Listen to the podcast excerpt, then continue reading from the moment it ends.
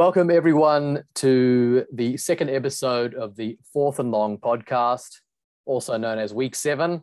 We are titling this episode Soft Ass Penalties because that's what we have seen.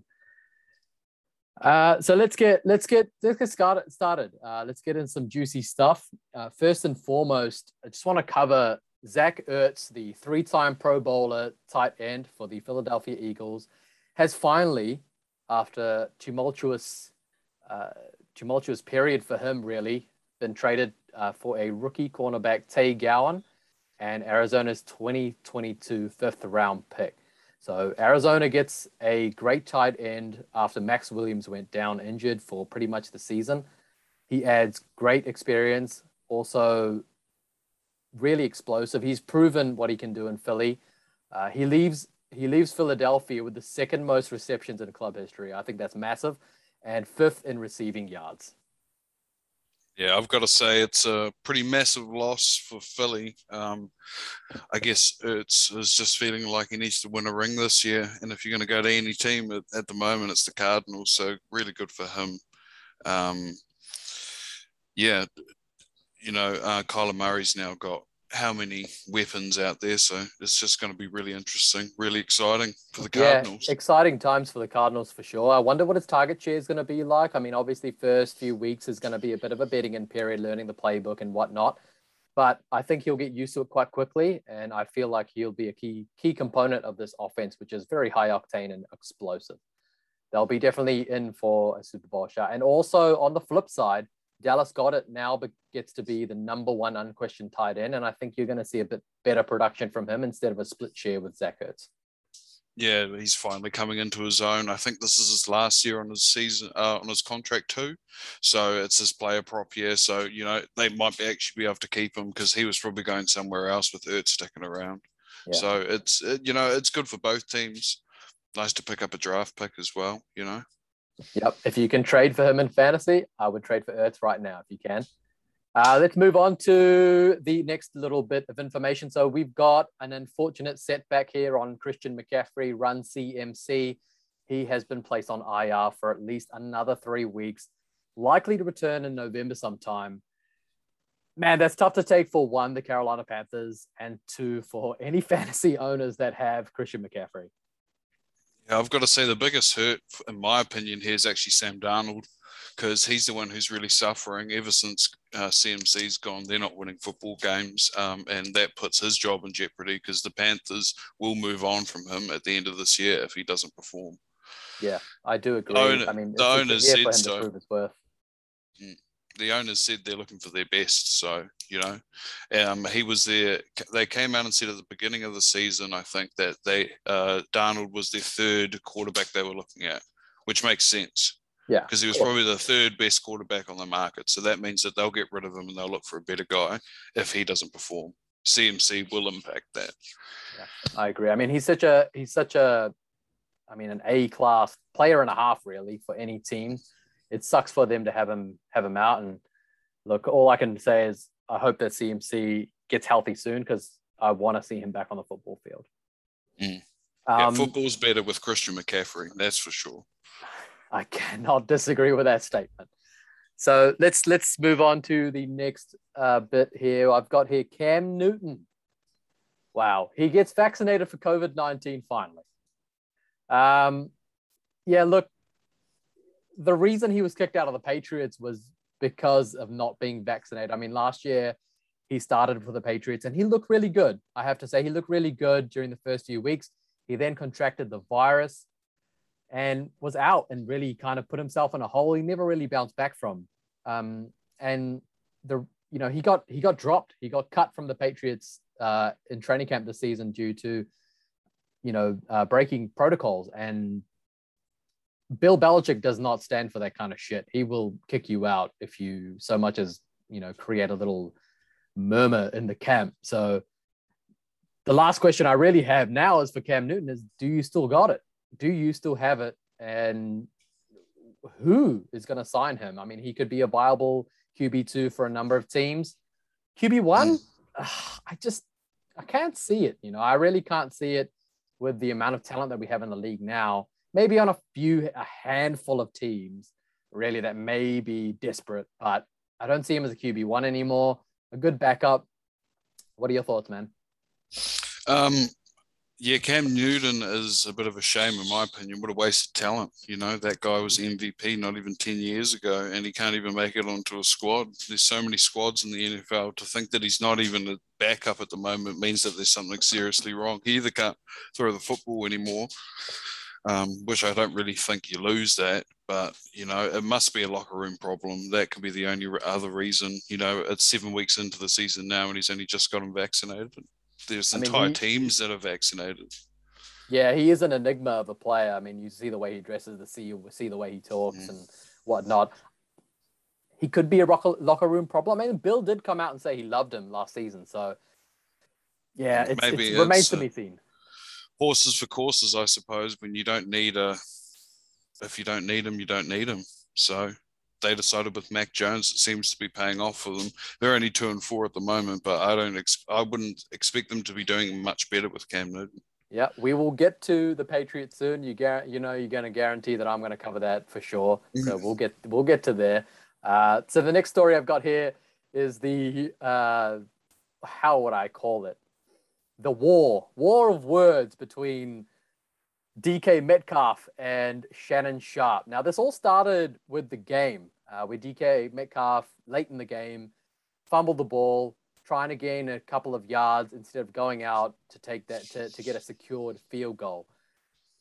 Shannon Sharpe, you know, called him out for this and said it was a huge mistake and whatnot. Um, I'm not sure if you have the tweets up there, but you can definitely yeah. take over this now he uh, Shannon Sharpe came out and said, "What was DK thinking? Why try to play hero um, in that situation?" And then DK Metcalf fires back straight away, saying, "Stop questioning me, little boy," which is uh, just a step too far when you're talking to oh, someone like Shannon Sharpe. So, I definitely think that's in the heat of the moment there from DK. Um, always quite amusing when you've got these sophomore rookie players basically coming out and saying, talking trash to one of the greats if yeah, DK Metcalf can do anything, is half as good as what Sharpe did for this. Um, if he He'll can be a great player. Seahawks, yeah, like yeah, he'll be a Seahawks Hall of Famer for sure.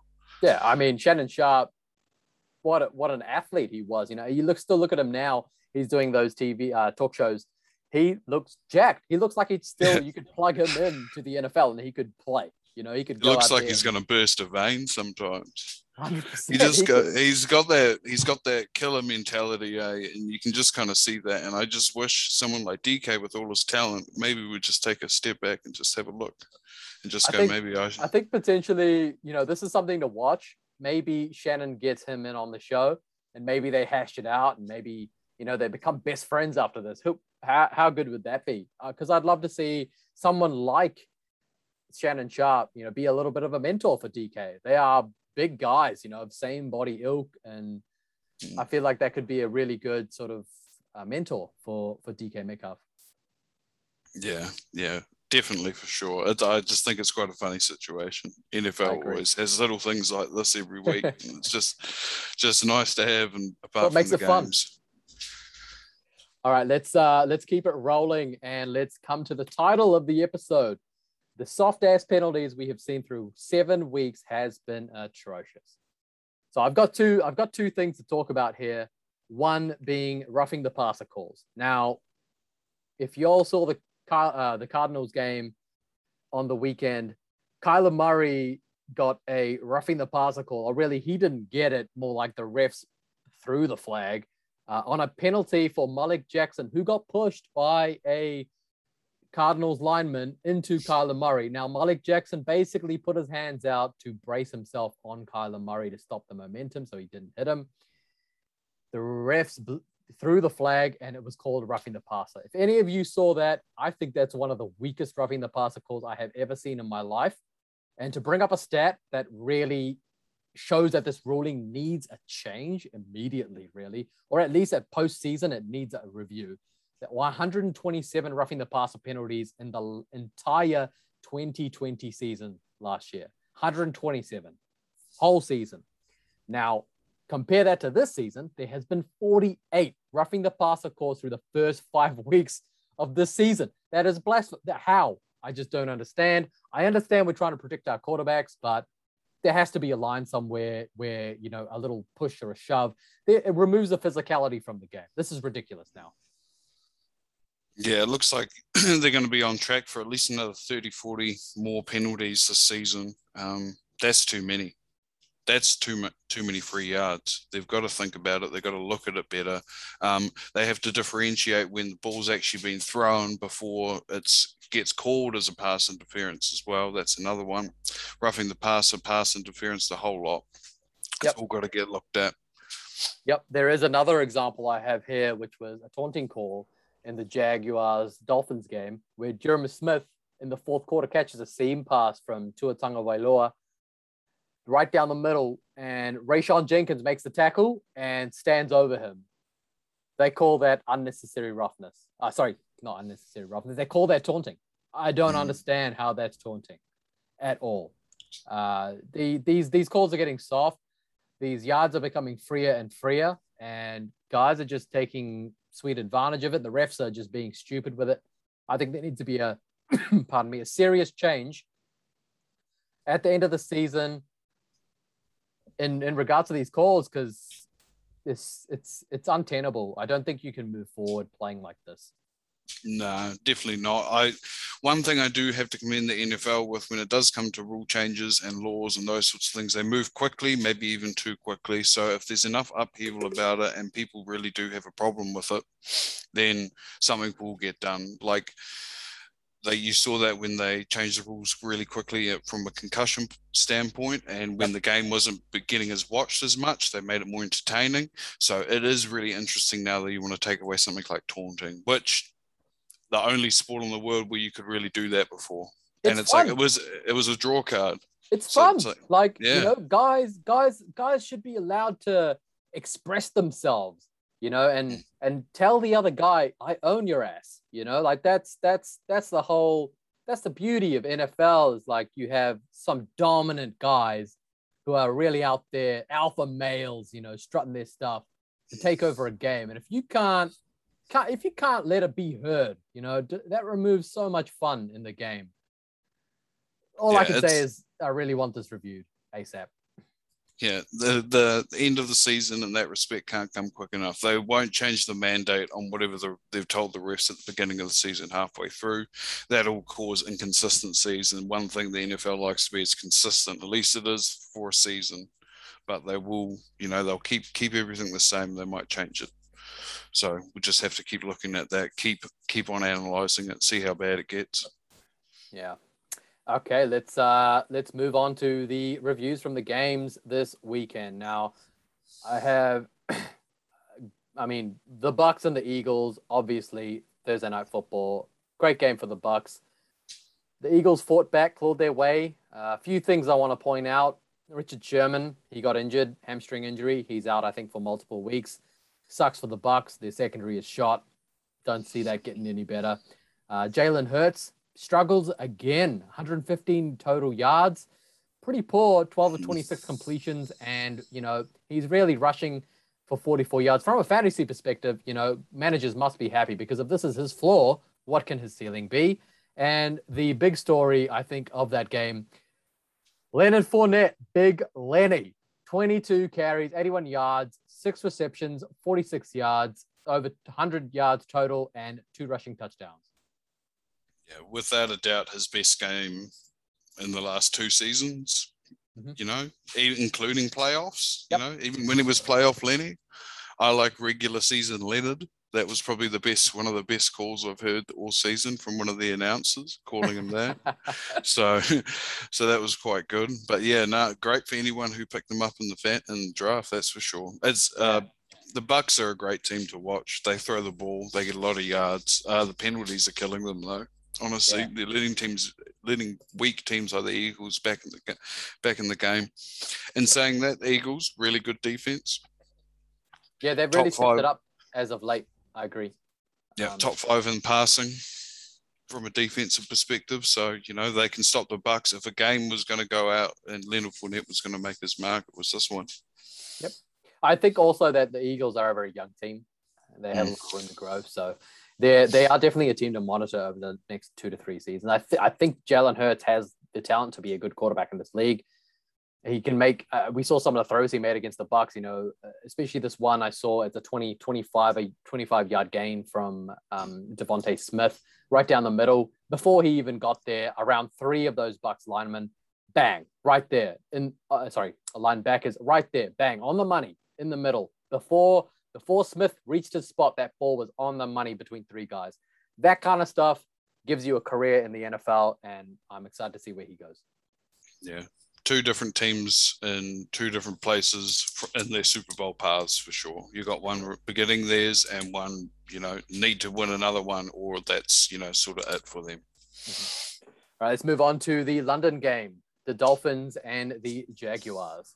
Well, you did say last week if the Jaguars were to win a game, it would be this one, and they win 23 to 20 against the Miami Dolphins on Tua Tagovailoa's return. Big performers. Uh, Jaylen Waddle definitely 10 receptions, 115 yards, two receiving touchdowns. That connection with Tua Tagovailoa is electric, and I think that continues for the rest of the season while he's in.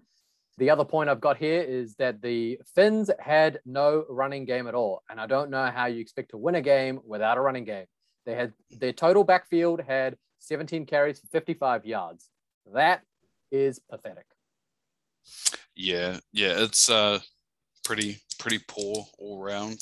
Um, I do think Tua actually had a really good game, all things considered. First game back, so you know, hats hats off to him for doing that. Uh, I don't know what more can you really say. It was he he I really want to see him do well, but I just don't think it's there from him. He needs to string a couple more games together before I can really say, yeah, he's back and he's going to be a good quarterback for the Dolphins. I think also the the Dolphins wide receiver corps is quite injured at the moment, which does not help his cause. But yeah. but that does not excuse that running game. I think they've got to be better on the ground to be able You've to got, really win games got to help him out. You know, he went 70% completion. That's not too yep. bad. He threw yeah, it's pretty good. It's very times. good. That's very good. But he's throwing it too much. If you're throwing it close to 50 times, it's way too much. You're relying too much on a guy who's really not like that. He's not reminiscent he's, of the Cowboys from last year before Dak got injured, really. Yeah. So yeah, for sure. And uh, congratulations to Trevor Lawrence, Urban Meyer, and the Jaguars to get their one win. But good luck for the next few weeks because their schedule is bloody tough. Yeah, it's nice to get that duck off your back. So good on them. Well done. Now I think it's just the Lions left, last team. Yep. All right, let's move on to the Vikings and the Panthers with the Vikings beating the Panthers 34 28. Sam Darnold struggled, man. Uh, he threw intercepts. He fumbled 17 of 41 completions. That's terrible. You cannot do that in the NFL and expect to win a game. And the and on the flip side, Kirk Cousins, man, wow, am I impressed with this guy? Playing elite, 33 of 48 completions, 373 yards, three touchdowns. I mean, that's electric. And Dalvin Cook, Dalvin Cook, and uh, Dalvin Cook cooks. That's what he does, and he's gonna keep cooking 140 yards on 29 carries for one touchdown. Huge performance. And Adam Thielen, after some quiet weeks, bursts, absolutely bursts for 11 receptions, 126 yards, and one touchdown. Mm, I'm salty about Thielen. I left him out. All stats were trending towards a lockdown by Carolina and their defense, but they just did not show up. For the second best defense leading into this week. They led it through a ton of points. Really disappointed, and I bet they are too. It doesn't help when your quarterback turns the ball over, but yeah, I, I definitely think that they didn't turn up as they should have. I think Gilmore may be back for week seven. You'll have to monitor that if you're a Panthers fan. Mm. Uh, but you know, remains to be seen how many wins actually the Panthers can get this season because they have not looked good. And I think without Christian McCaffrey there, they're going to struggle a little bit yeah, like I said earlier, Darnold is basically suffering because CMC's not there, and Darnold just needs a little bit of help still. You know, he's still really young, like 23, 24. Yep. He's the same like, age as Joe Burrow. Like they're the same yeah. age. Mm. And you, you, look at the comparison, mm-hmm. you know. Young quarterbacks can look good when your team's firing and you've got weapons around you. Yep, I agree. All right, let's move on to a game where we thought the result would be the other way. the Chargers and the Ravens. I mean, 34 to 6 to the Ravens. Uh, Ravens running backs dominated the show. Their old, aging, retiree running backs decided to come up and score a touchdown each. The first time, actually, that three running backs that have averaged over a thousand yards a season have scored a touchdown in a single game together. That's a good stat for you. And what I noticed in this game is Herbert struggled, but so did Lamar. They both did not play well. They were aided by basically the defense. Ravens defense is obviously better. Chargers run defense is absolutely terrible. Don't know how much stock you want to take into that really because Herbert is still a stud and I expect them to bounce back moving forward. And another great stat to bring up, I think, is uh, this is this was Lamar Jackson's 35th win. He passes Dan Marino, who had 34 wins, and this was before the 25th birthday. So Lamar ch- turns 25 in January, and he now has, before 25, the most wins passing Dan Marino. Wow, that's a stat. That's when you stat. look at it, when you look at it, and you go, "This kid has still got so many years left, and he's going to win a couple of Super Bowls if he keeps doing what he's doing."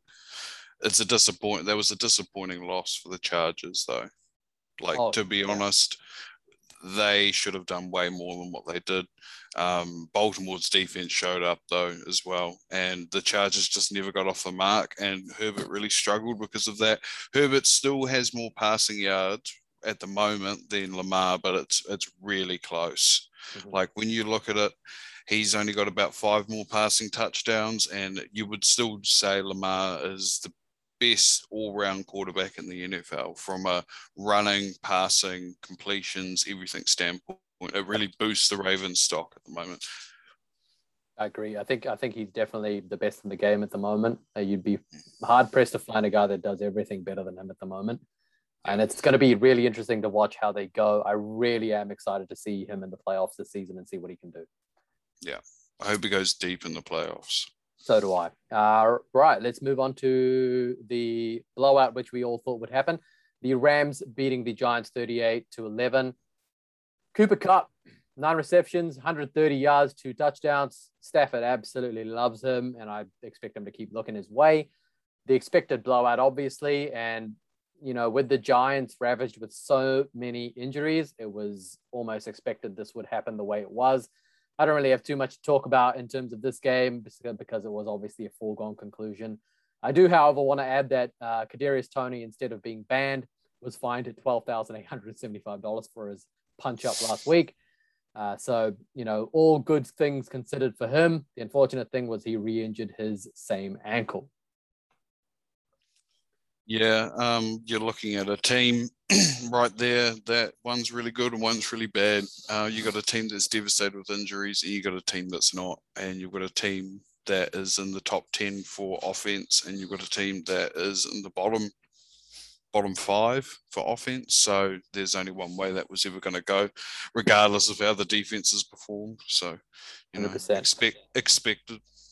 Yeah, and I just a point to note at the end of that. I think for the Giants, it's really great for them having Sterling Shepard back. He was electric to start the season, and you know the quality's there. He's a great slot receiver. He really does. He really is a main target for Daniel Jones, Danny Dimes. So let's see, let's see what the Giants can do moving forward. But I think without Saquon, a running game, and also like everything that they have, they don't have linemen, et cetera, et cetera, et cetera. It's going to be hard. So we'll monitor where they go, but I don't see much happening for the Giants here. Now let's move on to the Texans and the Colts. Another expected blowout.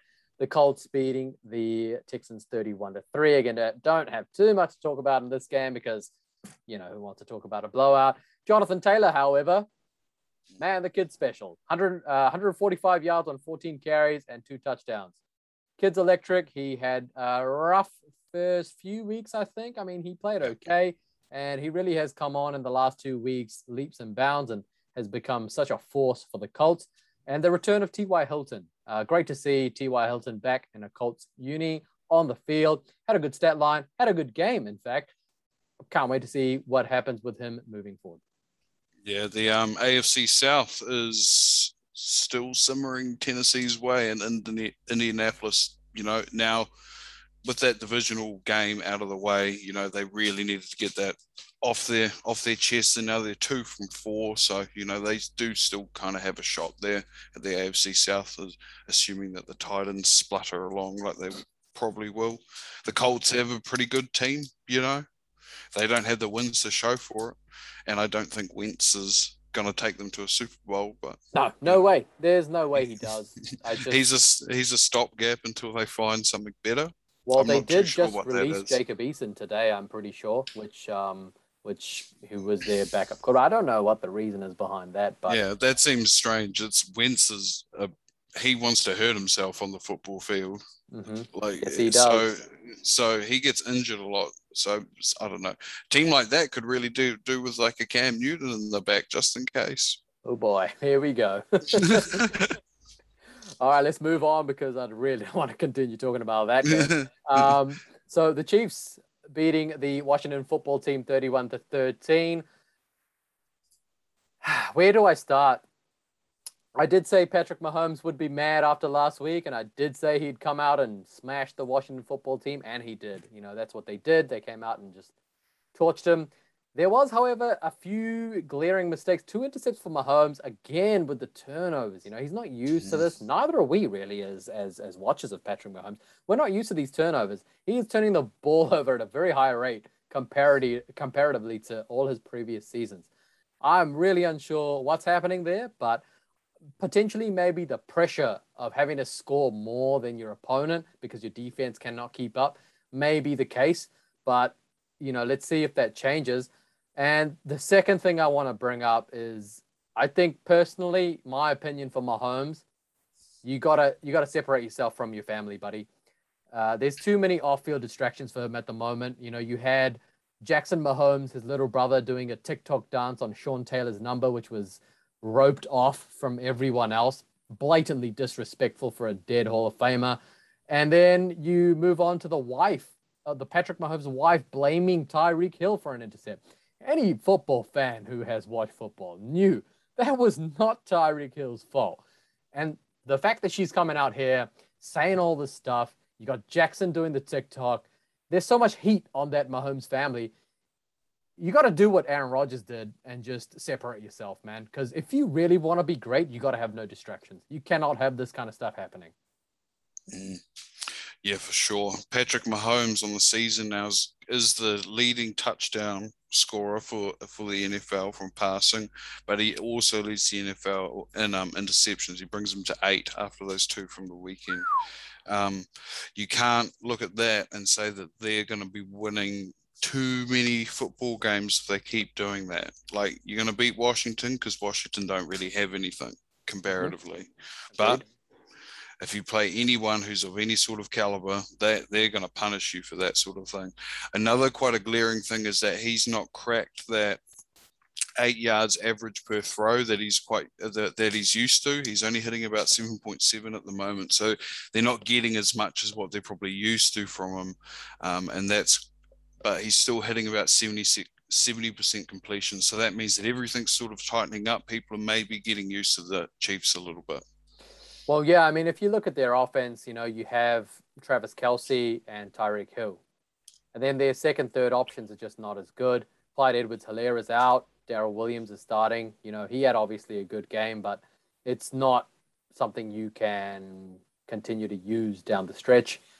And I think teams teams now have better defenses, and the Chiefs haven't moved along with that. They're, cold. they're, they're a lot of their cap is tied up in all these offensive players. It's hard to see where they get better defensively before they start to you know move forward because you know the, the pressure on Patrick Mahomes right now is to score more than your opponent and we've seen that that doesn't work in the NFL. I mean it doesn't matter how good you are it just doesn't work. Yeah, it really doesn't matter how good you are because they throw the ball the third uh, the third most in the entire in the entire NFL at the moment, and they're not capitalizing on it when it really matters because they're turning the ball over way too much through through the air. So, you know, they might be throwing it a lot, but they're not holding on to it. That's their biggest problem. As soon as they can tighten that up, they'll be back to being high octane and really scary. Agreed. All right, let's move on to the Packers and the Bears. Packers beating the Bears 24 to 14. Uh, Damien Williams was on COVID, pardon me, COVID reserve. So that meant Khalil Herbert breaks out and carries their backfield with 19 carries, 97 yards, and one touchdown. Great for the kid to get that kind of game under his belt. And the the, the funniest or the most interesting part of this game was the rushing touchdown that Aaron Rodgers scored, going into a roll and then proceeding to scream at the salty Bears fans, I own you. I still fucking own you. I mean, if that's not the greatest soundbite of the weekend, I don't know what is. Aaron Rodgers keeps doing Rodgers things. I mean, definitely will go down as one of the greatest quarterbacks of all time. And he is right. He owns the Bears and has for a long, long, long time. That's not going to change as long as he's at the Packers, but that could all change at the end of the season. But I mean, how how, how satisfying to go to their house and just you know tell tell them what it is. You know, lots of people. Like, there was there was a lot of people actually flipping the bird at him and yelling shit at him at that time when he scored that touchdown. So spur of the moment thing, probably, but I mean, I'm here for it. Uh, it's always interesting. The NFL always brings up lots of stuff like this, and Aaron Rodgers is no exception to the media. And uh, you know, making, uh, you know, making himself be a headline apart from his play. Uh, he he actually ran the ball seven times that day for 19 yards, 2.7 per carry. That's so you know, like look at him go. The you know, you say Tyreek Hill's fast, but Aaron Rodgers looked pretty quick there too. Yeah, um, and, crazy. He's been working on his legs, man. Yeah, he was quick. And you look at a guy like uh, Mason Crosby as well, the kicker. He uh, made his one field goal, so you know that's a monkey off his back because he missed three in a row last Man, week. That must so, feel so good for the kid. yeah, because he needed to he needed to make that. You got to you win games with your kickers, so you know that's just a little little shout out to the kickers. Yeah, well done, Mason, for that bounce back, and well done, Aaron Rodgers, for the win. I want to see how far this Packers team can go because, as we covered last week, it, it probably is Aaron Rodgers' last dance in Green Bay. So, very interested to see how how they can you know go through the season. Uh, let's move on to the Bengals and the Lions. So the Bengals smashing the Lions 34 to 11. Now, one of the issues I have with the Lions is their running backs. Um, how do I put this? Play calling is terrible. They had 17 carries across both their backs. Anyone who knows football and has watched Jamaal Williams at Green Bay and DeAndre Swift in his first year at Detroit know that they are absolute weapons. They can be used in a number of different ways, passing, also running. DeAndre Swift, Swift looks electric when he's got the ball in his hands, you know. And for them to only have 17 carries, I don't know how you expect to win games without being able to run the football and without using really your most potent weapon is DeAndre Swift. Ah, uh, yeah, you can say TJ Hockenson is great, but you know most defenses can double him because there's no one else really on that roster that they need to worry about. So if I was you, I would really be trying to get DeAndre Swift as involved as possible. I understand he's got slight injury, but it hasn't stopped him throughout these first seven weeks, and he hasn't looked injured at all. So that's a concern that I that I think is an issue. Joey Burrow, man, the kid keeps ticking with Ja'Marr Chase. Man, they have an absolutely telepathic connection, and the kid, the kid keeps on. Both kids, actually, not even just the kid. Both kids keep on impressing me. I'm excited for the future of these two. Obviously, they just need an O line, but you know the sky's the limit. And for the for the Bengals, the massive game for the for the weekend was Joe Mixon having an 18 carries for 94 yards, five receptions, 59 yards, over 100 total yards, and one receiving touchdown. That's a big game for Joe Mixon. Great bounce back after a couple of eh, weeks. Uh, but, you know, great, great overall game there for the Bengals. Yeah, the Bengals are suffering from uh, wide receivers by committee at the moment, and uh, Joe Burrow's got so much to pick from. Tee Higgins came back; he's not seeing any of the ball now. Ja'Marr Chase is 100% the number one wide receiver at Cincinnati, and he will be for the yeah, until the foreseeable future. Uh, Joe Mixon, it's always nice to have your running back who can catch the ball, who can run the ball. So, you know, there's been a, a, a paradigm shift at Cincinnati, which is we're not going to throw the ball as much because we're not that quality when we throw it too much. So we're just gonna we're just gonna run the ball. We're going to play it safe, and it's working for them. And when you have a Yeah. quarterback as smart uh, as Joe Burrow and who can actually throw, it makes it so much easier. Yeah, and just the the the failure at Detroit to use their running backs effectively is costing them games. They're not scoring any points unless it's through the rush. They've got to give Jared Goff some breathing room, run the ball twice, then throw it on third down, run the ball once, throw it on second down. Don't ever make him have to do a completion more than 10 yards if he can't do that. You know, like if you guys don't believe in him, then you need to get rid of him and get another. which they don't. Like clearly they don't. And Yeah. he hasn't proven that he can make those throws. Obviously, we covered that last week, but if you can't make those throws, you got to put him in a position where he can succeed. And to do that, you got to use the run game, you got to use the short pass game, and you got to use the backs that can catch out of the backfield. They're Yeah. not doing that. I don't know how that's going to get any better. I mean, they fight tooth and nail every week. It'd be nice to see them get a win, but at this rate, the way they're playing and the way their scheme has worked, yeah, it's tough. It's tough in Detroit, man. All right, let's then move on to what I thought was an interesting game. The Cardinals defeating the Browns 37 to 14. Two, well, three notable injuries in this game. Um, before, before the game, actually, obviously, with the with last week, Nick Chubb was out. Kareem Hunt, questionable all week with with an issue, had um had a calf injury, and now he's gonna be missing multiple weeks uh, as he as he exited the game. Kind of tough for them without their two best running backs, and in my opinion, they had the best running back duo in the league. And to have them both out, man, that's that's gonna be tough for them. And having having Baker, he's got a subluxation of his shoulder. Now that is an injury that's going to be tough to deal with because you can easily re-injure that um, and it's not going to be it's not good. It's not going to be recoverable very quickly. Ah, man this sucks for the browns because i think they were due for a nice season and this might slightly derail them because if baker's not 100% i think they are going to struggle.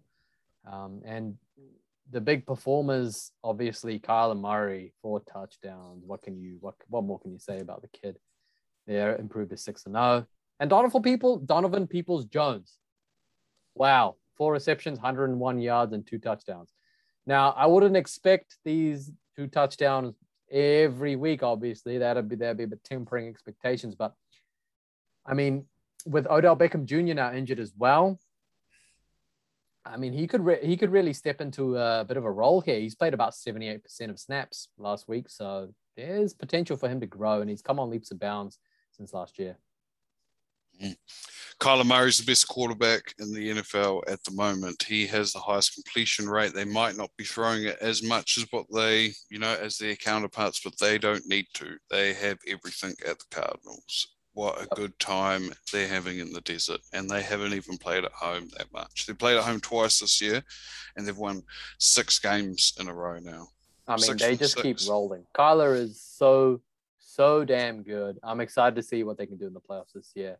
Really, really excited. Yeah, it's just really cool. Really cool what they've done, especially with the defense, how they've gone, hey, we're going to get some good guys who are really good like three or four, Jones. five years ago.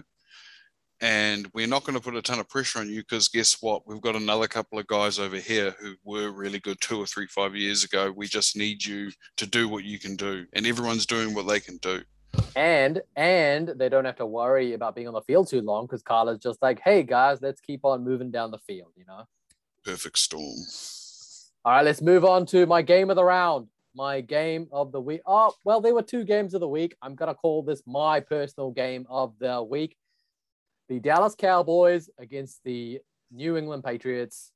35 29 winners to the Dallas Cowboys.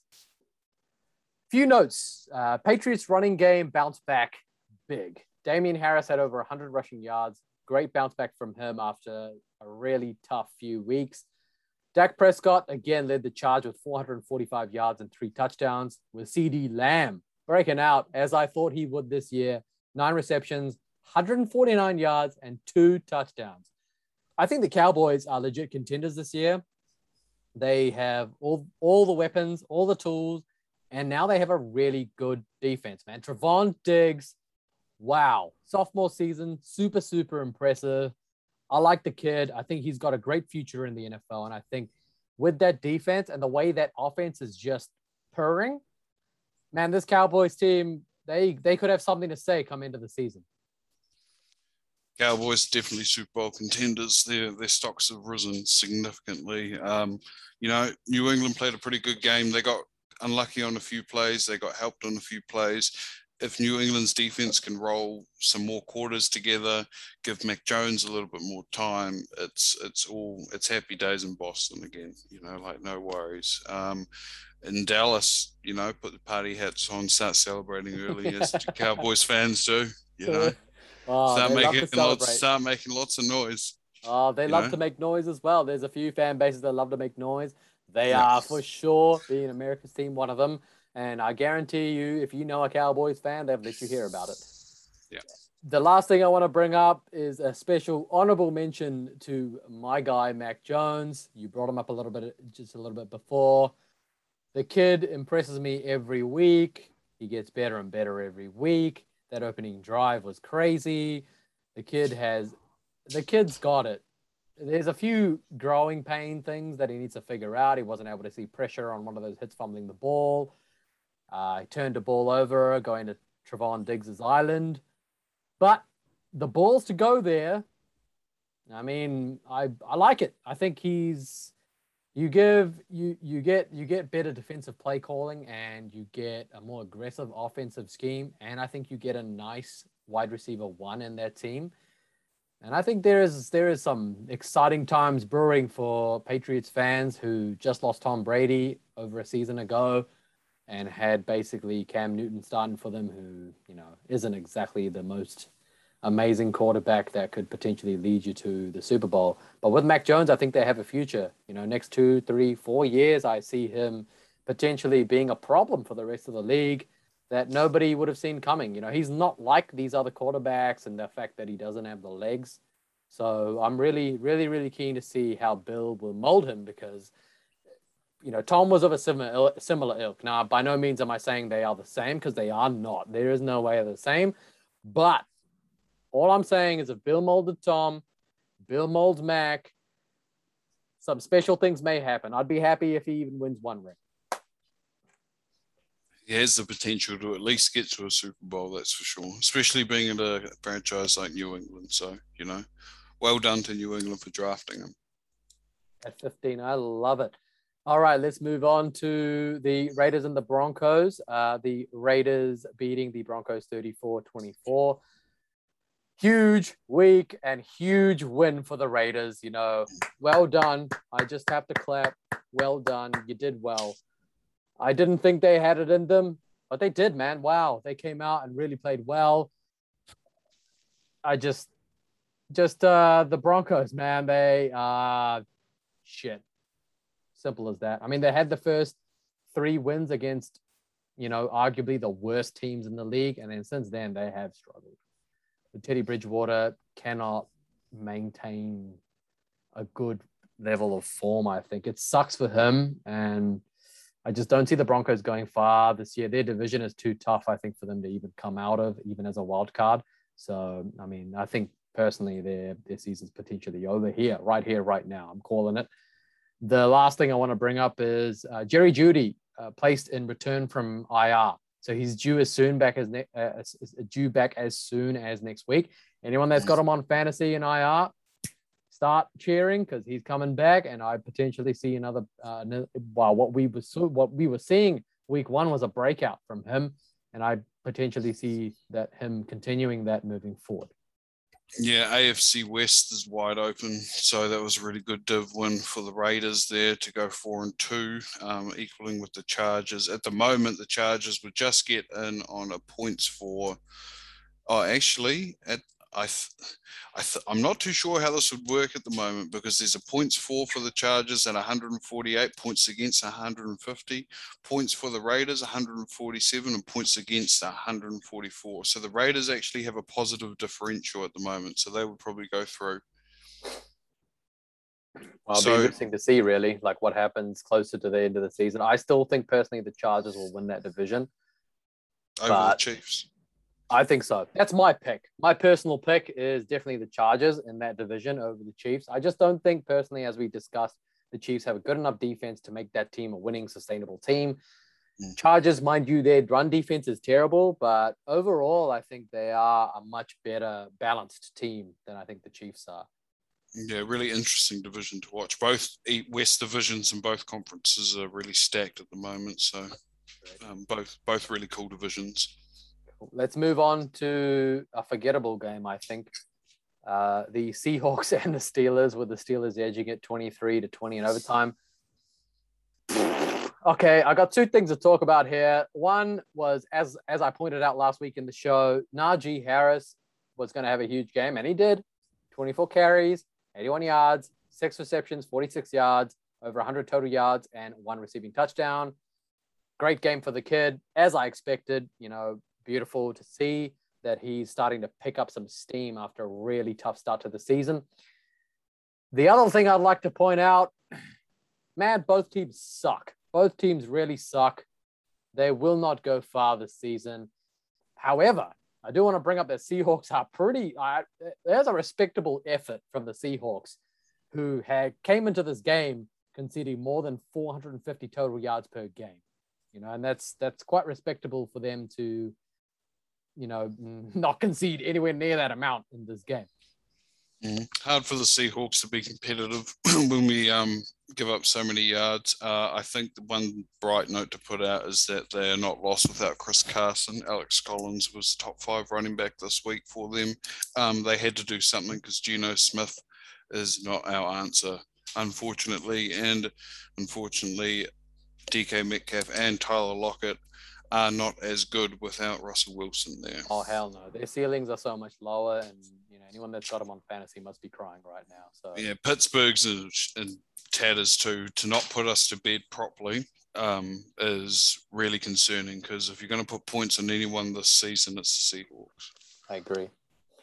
All right, let's not spend too much time there because it's gonna depress you. That's one, and it's gonna also uh, not be exciting for me. Uh, the Bills and the Titans on Monday Night Football. What on earth happened here, man? That is just some crazy play calling from the Bills and just just a what the fuck kind of game, you know? I mean, King Henry is King Henry, you know, and arguably obviously the MVP of this season. 20 carries, 143 yards, and three touchdowns. I mean, he keeps rolling. Touch uh, one touchdown run for 76 yards, just blew everyone away. Um, if Derrick Henry's not in contention for MVP, I would like to throw his name into the hat now. Um, it's been a long time since a running back's won that, but you know, if 100%. any if anyone can, it's going to be him. I agree. And after the the consistency is what would should win it for him. Yeah, sure. He's never injured, man. When, when do you see him take games off? You know, Yeah, barely and ever. this will and this will be his if he's on track at the moment for over a thousand another thousand yard season, so he'll do it again. You know, Oh, so that'll be three three doubt it. times in a row. I don't doubt it, man. The, the he's an absolute stud. You know, I just remember last year, King Henry, you know, getting a carry and getting out, out outside of the lineman and just killing or taking Josh Norman's life with a with a stiff arm, and he just seems to love destroying the Bills. And here we are again. He destroyed the Bills. Man, that play calling, that's questionable, but I just it's it's a, it's odd, really, where the Titans have been struggling all season to come out and beat the Bills. Yeah, definitely, he's got to, you know, you got to try and shut down that run game from from Tennessee, and their defense, to be honest, really let them down too. Like, you know, you can call as many odd plays as you want. You know, you've got the weapons to sort of do it with Josh Allen and that sort of stuff, but, you know, you got to try and shut down that run. And they just didn't do it. He's got 10 touchdowns this season already. Oh, man. Um, anyone who has, just right now, anyone who has Derrick Henry in their fantasy, you, and I'm talking about you, should be winning your league because that kid is a carry. 100%. All right, let's move on. Uh, let's move on to the power rankings, which have updated for me this week. I'll go through mine and then you can tell me yours and we can have a little bit of chat. So I've got at number five, I've got tied the Cowboys and the Ravens. I think they tie the number five spot for me. Since we can't put a number six spot, I definitely believe the Ravens deserve an honorable mention and they belong there at number five with the Cowboys who again, obviously impressive win against New England's defense, which if everybody has been watching is no joke. That's no joke of a defense. It is really elite. So well done to Dak Prescott and the Cowboys. At number four, I've got the Tampa Bay Gronkaneers without the Gronk. So they keep rolling without Gronk. And I don't see that train stopping, even though their secondary is shot. Tom Brady will do Tom Brady things and they'll keep winning. Matt Stafford and the Rams come in at number three. Again, blowout win against the Giants expected, but let's see how they go against tougher teams moving forward. The biggest change here I've got is obviously the dollar dollar bills and Josh Allen moving down to number two after that loss to the Titans. And then at number one, your Russell Wilson version 2.0 stud potential MVP of this season is Kyler Murray and the Cardinals. All right. Well, I will start mine from. I'm going to start mine from the top down. Uh, so I've got Cardinals as my number one team. Uh, Kyler Murray is the best for sure. Uh, looking at the Rams for number two. Um, which means that the Bills have slid down to number three in my power rankings. Wow. And the reason and the reason for that is is because Matt Stafford is passing the ball more per throw than um, Josh Allen at the moment. He's getting over nine yards per throw. Wow. So they might be they might be boring, but they can move the ball down the field basically. That's what matters. So, yep, and I would say their defense is better too. Just just looking yep. at it, just from an outsider's looking in, I would say, I think they've got a little bit more more there. Uh, and for number four, I've got Lamar Jackson and the Baltimore Ravens, uh, mainly Lamar Jackson. Uh, the Ravens wouldn't be there, so it's basically Lamar's team. Uh, whatever team he's on is number four at the moment. Nice. Uh, and then for number five, I've got Dallas um, and they're moving into the top five spot there, which means that Tom Brady is getting knocked out, and he would be my close number five, number six. But how can you do that to my guy, Eddie? How can you so, do that to my guy?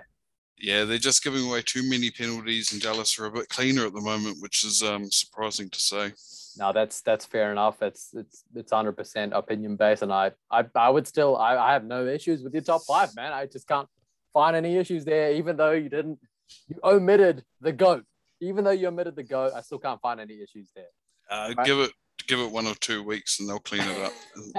oh, let's hope so. All right, that's let's all, move. Sorry, go on. That's that's all that matters is that they clean it up and they will. It's early yeah. days. Yeah, hundred percent. All right, let's move on to the week eight previews. Uh, we have some decent games here, so uh, let's start with Thursday night football. I've got the Broncos and the Browns. I think the one thing to monitor with this game is Baker and the running back injuries. Man, this could be a tight game. I don't know which way this really could go with all the injuries. If they're all out, I could potentially see the Broncos sneaking this game. Yeah, whose defense is better is the um, aim of the game on this one because mm-hmm. they're both their offenses are pretty terrible at the moment. Um, it's going to be really low scoring. Take the under. That's what I would say about this game. Yep, not a bad shout actually. I do agree with that. It'll be low scoring, and yeah, as I said, I think the Broncos potentially may be able to escape from Cleveland with a with a win, and you know that'd be huge for them to stay in the hunt in that division. All right, let's move on to the uh, Chiefs and the Titans. Now, after what we saw against the Bills, man, Uh, this could be an interesting game, and let's the, the one thing I want to monitor is whether Patrick Mahomes makes more mistakes this game, you know, and uh, you know he's been prone to obviously them all season. Let's see, let's let's the one thing I want to monitor is how many mistakes he makes, and the other thing is is is Derrick Henry going to remain the king? My answer, probably yes. Hmm. Yeah, so high scoring game for me uh, take the over, whatever it is, because both of these teams are going to just pump the points out, I reckon. Uh, you got Derrick Henry, who is the leader in rushing, and then you've got Pat, Patty Mahomes, who is really up there with the passing. Uh, he might even be the leader. No, he's about third or fourth at the moment. So, you know, two really high, high offensive based teams here. So, not a defense to speak of. oh, you're not wrong there about the defense. God it's uh it's it's crazy how how these teams have really operated this season. I mean, the records speak for themselves, I suppose, with their poor defenses. Uh, let's move on to the Washington football team and the Packers. I really don't have much to say about this game except for the Packers will do the Packers things. Rodgers will have a good game. Davante will have a good game. And Aaron Jones will have a good game. The Packers will have a good game the, defi- the their defense will play well, and this should be a huge score, I think, for the Packers. Yep. Uh, Bonte Adams will continue to run riot. Um, a Rod's 12 touchdowns, three interceptions this year, so he's looking pretty sharp. Um, that's still as many as what he had all of last season, but that's that first game for you. That throws all the stats out. So if you take away the first game, he's basically doing what he did last season. Yeah. So so well, admit, admit New Orleans loss and the blowout and stats there, and he is doing the same thing. Well, Aaron Rodgers, as everyone should know, is an old engine, and old engines take a bit of time to warm up. But once they get warm, man, they just pump.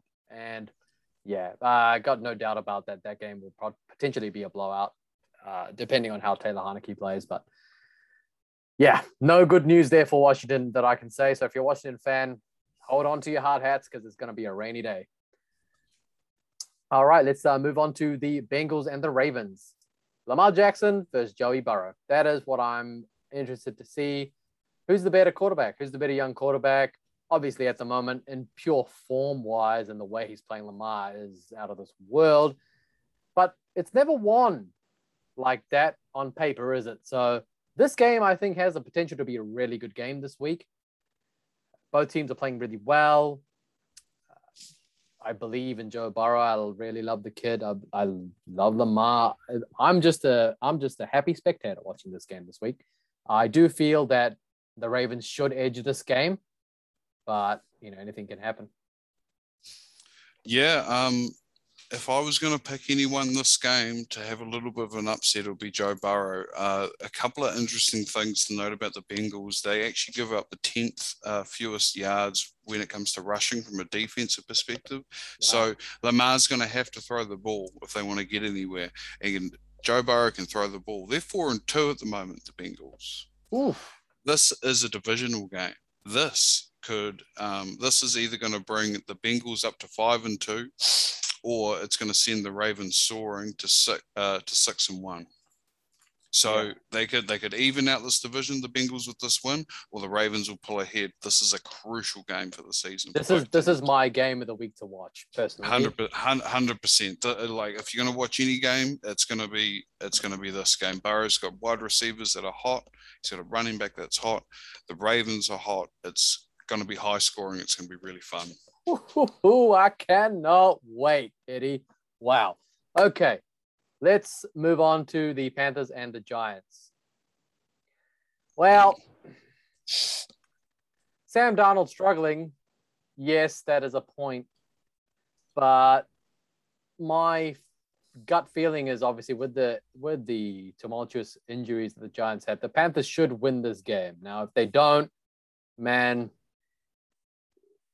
I think that might potentially spell close to the end of Sam Darnold's career at the Panthers because if he can't win a game like this, I mean, what kind of game can he win? I understand he's without CMC, but Daniel Jones is without A, B, C, D, E, F, and G. You know what I mean? So it's going to be. I, I had the Panthers to win. I can't pick a spread. I can't pick over or under, but I just have the Panthers head to head to win. Yeah, usually I would say go with the better defense, but that bit me last week with the Panthers. So I'm still going to say the Panthers again because I don't learn quickly. Um, they're much better than the team the Giants. That's the uh, that's just the takeaway here. The Giants are no good. Panthers are better. Take the Panthers. All right, let's move on to the Falcons and the Dolphins. J- you know, Tua Tagovailoa and Jaylen Waddle are my two key players to watch this week, and whether they keep cooking. Falcons, I mean, they're the Falcons. I think I think the Dolphins should win this game. They have a really good defense as well, much better than what the Falcons have and they should cause the Falcons trouble really when they're on when, when the Falcons are trying to move down the field.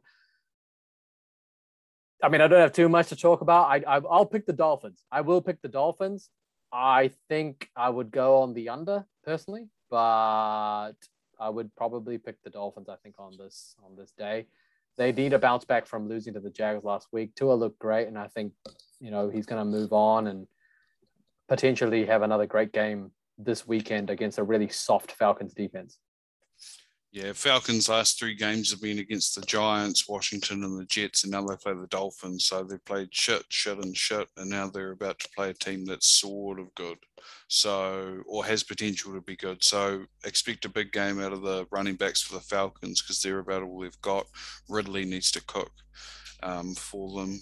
Uh, for them to really take off, but I would take the Dolphins on a really small margin here. Okay, cool. All right, let's move on then to the Jets and the Patriots. Now, the last time they played, the Jets were held scoreless. So mm-hmm. my question is, can the Jets score? Can they score on this New England defense, which is really elite? Have they improved? I mean, I think personally, Zach Wilson has improved from week one, obviously, and he has gotten better. He's obviously, you know, probably in the shittest franchise I think I've seen ever. So for him to start getting better, it's going to be hard, but he will. He's showing that he does have talent. Whether he'll be elite remains to be seen, but that's a story for another day, potentially when we review the season. I have the Patriots winning this game, no problemos. Uh, Mac Jones should have a good game especially after their first meeting. He had an okay game. I think now he's really evolved a bit in this offense. And yep, I've got the Patriots winning probably by at least a touchdown. Yeah, and the Jets will really struggle to score here. Um, I bet they're just glad to get the second coming of Bill Belichick over and done with for the season because um, mm-hmm. Bill likes to beat the Jets up a little bit, um, and he'll do that again. So he likes to beat he likes to beat the Jets, but he also loves to beat up rookie quarterbacks. Yeah, yeah, and he just yeah.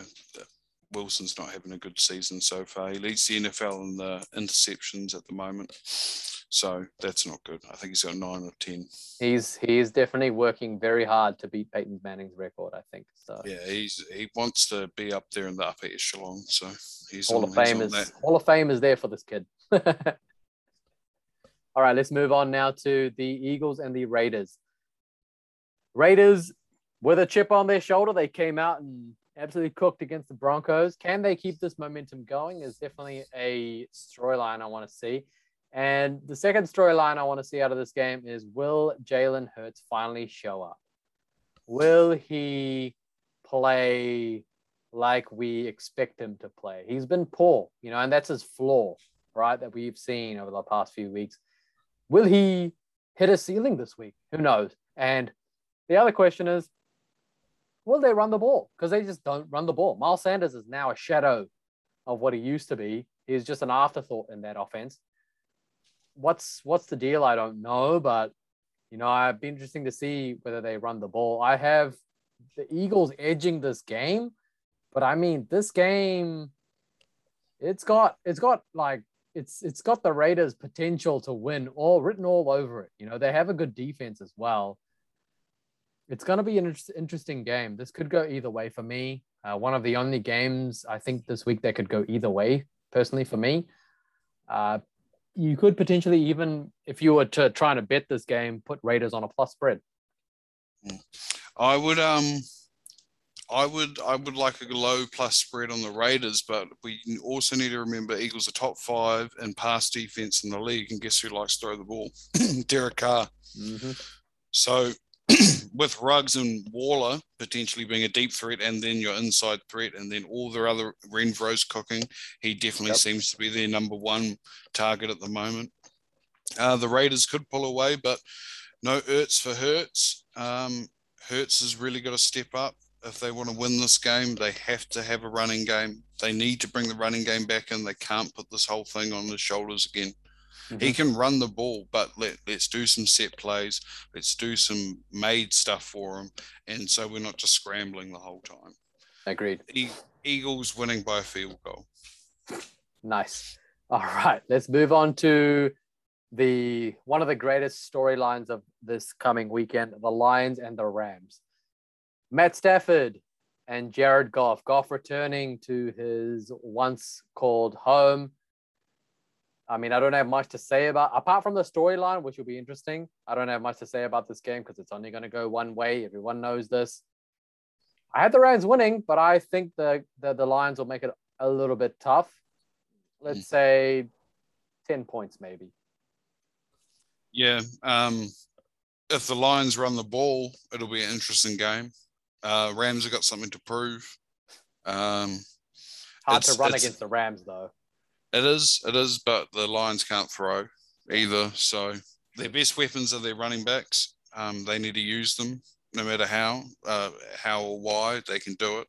Uh, Stafford versus Goff, that'll be interesting. That'll be this will be proving to the Rams that they made the right decision, and you know, and the Lions are still at the bottom of the pile. Cool. It'll be zero and seven for them. Indeed, it will. Let's move on now to the Bears and the Bucs again, I don't have too much to say about this game except Tom Brady will be Tom Brady. You know, goat's gonna goat, and the, he will continue to produce that milk. That Bears team will not survive this game. I got the Bucs by at least a touchdown, obviously. Um, yeah, I got nothing really else to say about that game. um, looking at the Bucs, uh, third most offensive team in the league at the moment compared to the Bears, which are the least. Take the Bucs at least by a touchdown on this one. Brady will be Brady. Lenny will be Lenny. Um, expect Leonard to get used a lot more now. Um, once Tom gets confident at the at the, the back of the pile as well. Yeah, uh, once Brady finds someone that he likes, he goes to him all season. It's pretty crazy. You saw that in the at, at the Patriots with um, Edelman and that sort of thing. It's like mm-hmm. just an unknown guy, and then Randy they Moss. get picked up. Yeah, Randy Moss. All these dudes, he just finds them, and it's like, Where's oh, Welker? Yeah, all these guys. So just what watch for that. Like, look at Gronk. He comes out of retirement for the guy. Yeah, and they just cook teams. No, I agree. I agree. Antonio Brown also is worth a mention. He had a great game as well. Mm-hmm. Being a third option there, he's going to get open so much. And Tom yeah. Brady already showed that connection in New England before they dropped him. So that's interesting to watch. All right, let's move on to another game I don't really want to talk about too much. The Texans and the Cardinals.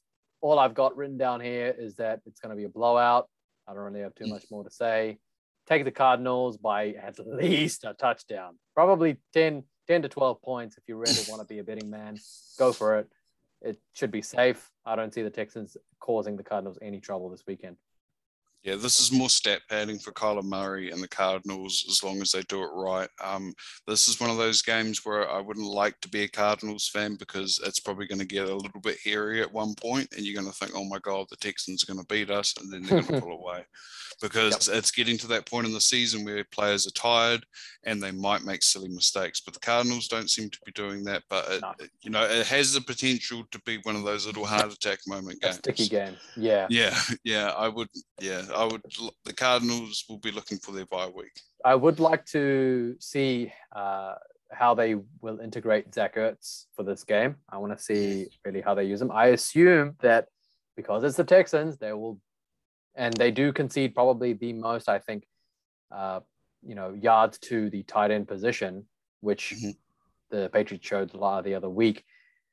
I think that this is a game where Zach Ertz could, you know, they can start building a rapport in that offense. So there's something definitely to watch this weekend. All right, let's move on to the Colts and the 49ers. Uh, interesting game, I think. uh, two teams that are not doing overly well or overly great. So Mm. I I would put I'd pick the Niners on a plus spread if they are if the odds are not great. Mm. Otherwise, you know, the one thing to note from this game is Jimmy Garoppolo will probably start this game. Yeah, um, interesting. Colts are number 15 ranked in the league for offense, and 49ers are number 14. So, if you want to see where the litmus test is for how good you really are, this is the this is the game. If you're a fan for both of these teams, because it's really even for most of the stats. You've got an underperforming 49ers team, and you've got a really weird Colts team that aren't really doing what they should be doing. And then when they do play well, they get beaten because the other guy's playing even better. So it's kind of tough. Um, yeah, that's about it for this one. All right, let's move on then to Monday Night Football, the Saints and the Seahawks. Again, I really don't have too much to say about this game except the Saints defense, Marshall and Lattimore's. They're going to have an absolute field day.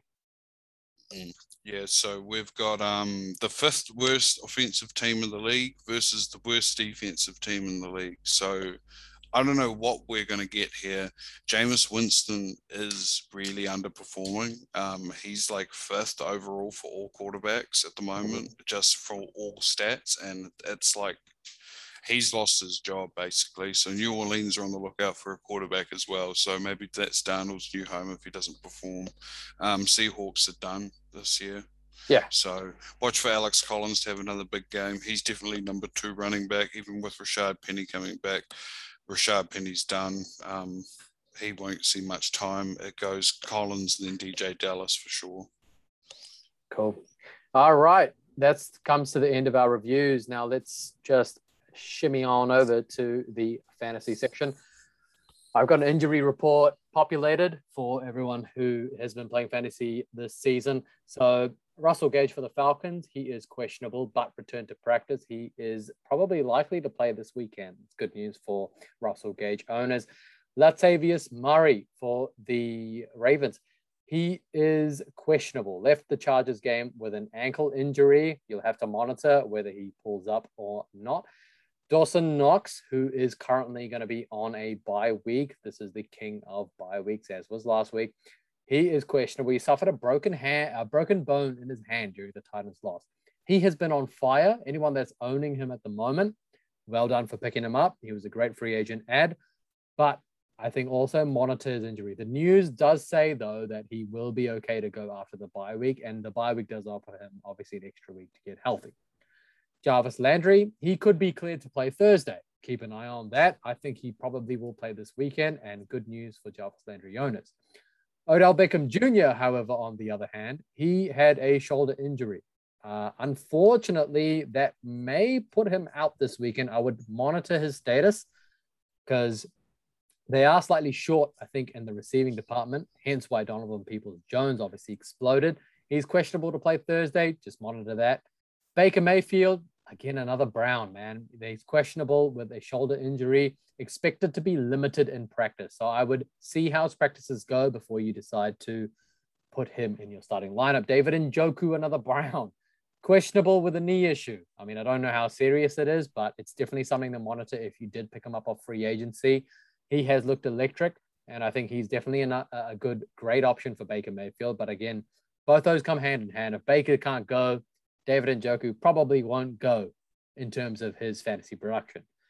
Kareem Hunt, again, another Brown. These guys are banged up, man. Calf injury, placed on IR. He'd be out multiple weeks. Unlucky for Kareem Hunt owners because he was actually playing really well this season, especially from a fantasy perspective. So I would I would try and pick up a running back in the free agent market. Dak Prescott, he had an MRI scan on his calf. Uh, he was he's listed as questionable. He does have a calf strain, but my feeling is that if it's a slight small calf strain, he will play. I don't think there's any doubt that he'll play. Uh, Michael Gallup, again from the Cowboys. Mike McCarthy is hopeful that Gallup will return to limited practice this week, potentially putting his status this week uh, up in the air in terms of availability. So you potentially have a chance to have him play. Melvin Gordon, as per most weeks, is questionable with his hip. He was limited in practice. My, most likely he will be ready to go the weekend. Noah Fant, He has a foot injury. He's limited in practice as well, questionable for the weekend. I think he'll also be a go. Same as Teddy, Teddy Bridgewater, same as Fant, foot injury, limited in practice and questionable. I expect him to be a go this weekend. Parris Campbell, Frank Reich, the head coach, says he's dealing with a serious foot injury and will miss some time. He's doubtful for this weekend. I would go as far as saying he will not play this weekend and potentially maybe even the next two weeks.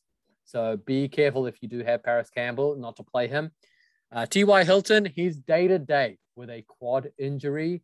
Uh, I think it was a precautionary removal from the game for him on the weekend. And I think the way he is, they're just wrap, wrapping him in cotton wool so that he's good, obviously moving down the stretch. He should play this weekend. Preston Williams for the Dolphins and DeVante Parker are both listed as questionable.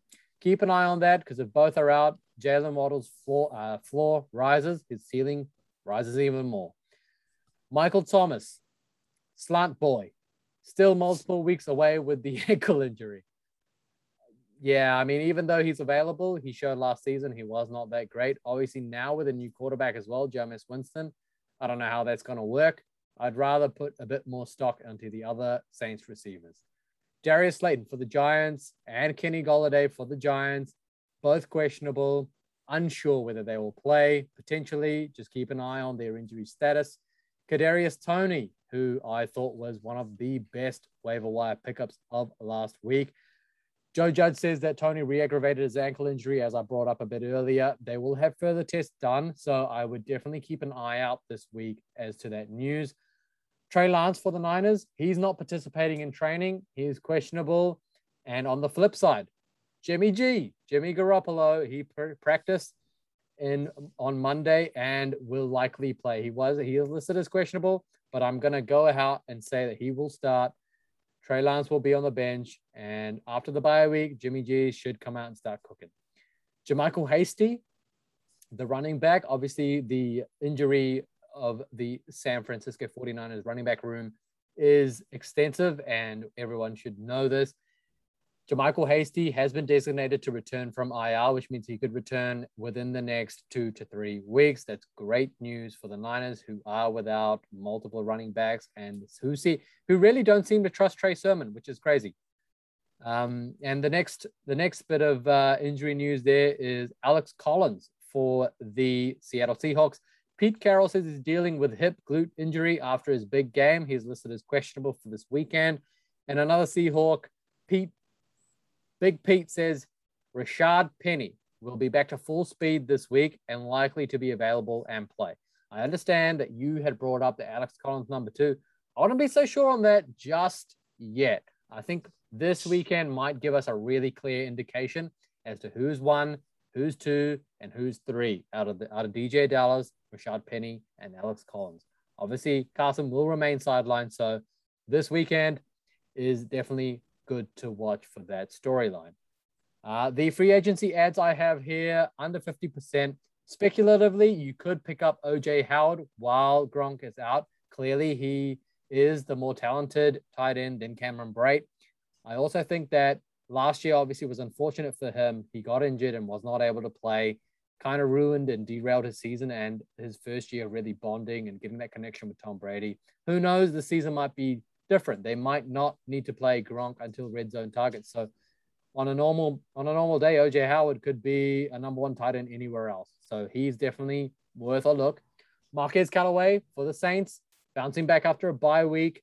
He did have a good week prior to the bye week, and they do have a soft schedule coming up. I think he's definitely worth a pickup or a look at at the very minimum. Rhamondre Stevenson. I think he's a great pickup. You should go out and get him. With Rhamondre, I think that the Patriots need to fill that James White position. And it's telling that he had three catches, I think, for 39 yards. That's great. That's really great. And I think with Brandon Bolden, he's not anywhere near the same talent level as Rhamondre Stevenson. So I would definitely say pick Stevenson up now before it's too late. T.Y. Hilton, as we covered, had a good game. Pick him up if he's available. He is definitely worth an ad off the free agent waiver wire. Donovan Peoples Jones, as we pointed out, Odell Beckham Jr. is injured. Jarvis Landry potentially will play this weekend. Who knows? It might give him a little slight bump into uh, dip, sorry, dip in terms of his usage, but I think he's worth a speculative ad in a team that is lacking wide receivers. The two backs from the Browns, monitoring Nick Chubb and Kareem Hunt will be interesting. If neither play, obviously we know that Kareem Hunt will not play. If Nick Chubb does not play, go out and get D'Ernest Johnson. But last season, this happened. He was the only guy left. He did. He failed to deliver. So be a bit temperamental. I wouldn't spend too much, but do know that that is a guy that you should probably add if both are out. Uh, Rashod Bateman for the Baltimore Ravens, the wide receiver. I think he's worth an ad in all formats. The kid has got the sauce. We all know Lamar's throwing a lot now, and he can throw the football. Definitely look to potentially add him up off the free agent waiver wire. I will definitely be looking at getting Rashod Bateman. And the last but not least, Rashad Penny. I know we, I know we, I know, I know we said we don't know about the committee, but if he's fully healthy and he's ready to go and he's available to play, and Pete Carroll says he's going to play, I would add him. It might be a speculative ad, but if there's nothing available, because really at the moment, if you're looking at running backs, there is nothing really available in terms of consistent production. With Carson out, Rashad Penny could be the number two or the number one, right? Well, with Carson out. So I think he's definitely worth an ad. And that pretty much wraps up my free agency ads. I don't know if you have any to add. No, no, I think you've pretty much covered everything. Um, bye weeks are tough for everyone. Um, so you know, you just kind of got to do what you can do. Um, I think a really good pickup for a lot of people's leagues would actually be if you need a quarterback, is Matt Ryan this week against the Dolphins. Um, he's actually projected to get around about twenty odd points or so. Um, he's sitting at about 20th as overall position ranking for um, quarterbacks. So he has a lot to throw to. They throw to their running backs a lot. So, yeah, you don't get a lot of uh, rushing yards with someone like him, but you are going to get a lot of receiving yards. So he'll be a solid 15 points. Cool. Any defenses you particularly likely to stream this weekend? Take Patri- uh, Patriots all day against the Jets if you can pick them up. I hope you haven't picked them picked them up because I really want to get them. I've already picked them up. ah, thanks, thanks, Eddie. First thing, first thing you got to do as soon as you can, guys, is make sure you sort your defenses out because that's an that's an easy five points that you can miss out on quite quickly. Um, have a look at anyone playing Houston yeah. uh, that sort of thing. The Bears would actually be a really good de- whoever's playing the Bears this week. That would be a good defense pick up. Uh, who are they playing? We just cover them. The Bucs. Take the Bucs defense because the Bears don't bloody score any points. Um, I agree. Um, yeah, that sort of thing. Uh, I also would be potentially the Rams the this week if they're available to you, which I don't think they will be. Yeah, if they would be available. I'm just going to have a quick look We'll just see who. I've got the Cardinals, so I'm safe. So I really don't need to change. Yeah, that's a really good defense anyway. They're pulling in a lot of, you know, they're winning every game, so that's a good defense. Yep. Yeah, you could also. The Saints will be a good play this week if they're available in your league. Yep. Yep, they'll be a good play. Also, maybe maybe the Colts as well against the 49ers, depending on which quarterback they go with. If they go with Trey Lance, that might be a good pickup. Yep.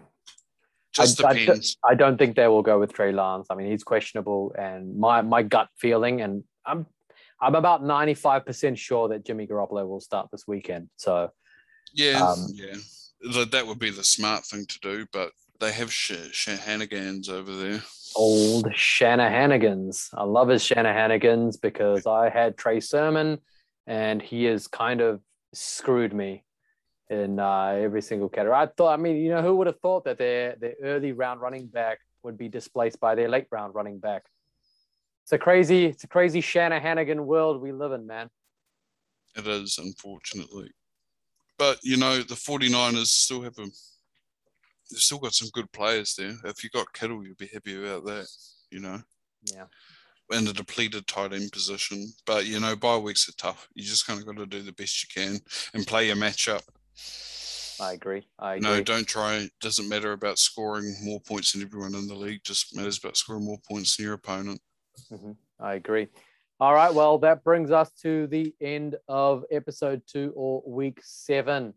And this also rounds out day 573 of Auckland's never ending lockdown. If those of you who don't know, we in all in, in, in New Zealand, Auckland are currently in a COVID lockdown and have been for the last three months. Obviously, I'm exaggerating by saying 500 odd days, but it does really feel like 500 odd days, and it doesn't look like it's opening up anytime soon. So we will catch you all next week for episode three, week eight. Thanks everyone for tuning in. Hope you enjoyed it, and uh, yeah, tune in next week to uh, get some more juicy news. All right, see you guys next time.